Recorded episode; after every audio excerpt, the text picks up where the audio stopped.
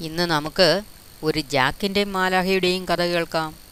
വളരെ കുസൃതിക്കാരനായ ഒരു ബാലനായിരുന്നു ജാക്ക്.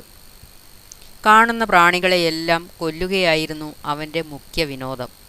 അവന്റെ കാഴ്ചയിൽപ്പെട്ടു പോയാൽ ഒരു പ്രാണിയും തടയപ്പെടാതെയും താറുമാറാക്കപ്പെടാതെയും പോയിട്ടില്ല. ഒരു ദിവസം ജാക്ക് ഒരു സ്വപ്നം കണ്ടു. അതിൽ അവർ ഒരു വൃക്ഷച്ചുവട്ടിൽ ഇരിക്കുകയും ഒരു വരിയായി പോയിക്കൊണ്ടിരുന്ന ഉറുമ്പുകളെ കൊല്ലുകയും ചെയ്യുകയായിരുന്നു. പെട്ടെന്നൊരു മാലാഹ അവന്റെ മുന്നിൽ പ്രത്യക്ഷപ്പെടുകയും അവനെ ഒരു ചെറിയ ഈച്ചയുടെ വലുപ്പത്തിലാക്കുകയും ചെയ്തു. തന്റെ സുഹൃത്തുക്കൾ അടുത്തെവിടെയെങ്കിലും ഉണ്ടോ എന്ന് അവൻ ചുറ്റും നോക്കി. പക്ഷേ അവനും ആരെയും കാണുവാൻ കഴിഞ്ഞില്ല. അവൻ ചെറിയ പുല്ലുകൾ കൊണ്ടുള്ള ഒരു വലിയ കൂടിന്റെ കാടിന്റെ നടുവിൽ എവിടെയോ നിൽക്കുകയായിരുന്നു. എല്ലാ പുല്ലും അവന് ഒരു വലിയ വൃക്ഷം പോലെയാണ് തോന്നിയത്. പിന്നെ യഥാർത്ഥ വലിയ വൃക്ഷങ്ങളെപ്പറ്റി പറയാനുമില്ല. ജാക്കിന്റെ സുഹൃത്തുക്കൾ അവനെ കണ്ടിട്ട് അവന്റെ നേരെ മണൽ വാരി എറിഞ്ഞു ചെറിയ തരികൾ അവന്റെ മേൽ വീഴുകയും വലിയ പാറകൾ വന്ന് വീഴുന്നത് പോലെയുള്ള ആഘാതം ഏൽപ്പിക്കുകയും ചെയ്തു. ചെറിയ ജീവികളുടെ മേൽ അവർ ഏൽപ്പിച്ചിട്ടുള്ള വേദനയെപ്പറ്റി അവൻ ചിന്തിച്ചു. അങ്ങനെ ചിന്തിക്കുകയാൽ തന്റെ പ്രവൃത്തികളിൽ അവന് വിഷമം തോന്നി.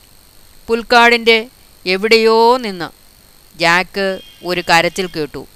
ആ ശബ്ദം കേട്ട ദിശയിലേക്ക് നടന്നു ചെന്ന് ഒരു ചിലന്തിയാൽ ഒരു തേനീച്ച ആക്രമിക്കപ്പെടുന്നത് അവൻ കണ്ടു. അവൻ ഒരു മുള്ളെടുത്ത് അതുകൊണ്ട് ചിലന്തിയെ ആക്രമിച്ചു. ഉഗ്രമായ പോരാട്ടത്തിനൊടുവിൽ അവൻ വിജയിച്ചു.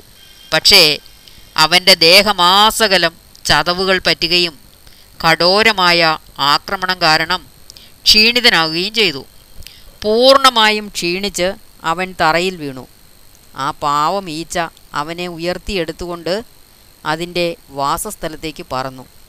ഒരു പുഷ്പത്തിന്റെ ഇതളുകളിൽ അത് അവനെ കിടത്തുകയും അവന്റെ മുറിവുകളിൽ മധുരമേറിയ തേൻ പുരട്ടുകയും ചെയ്തു.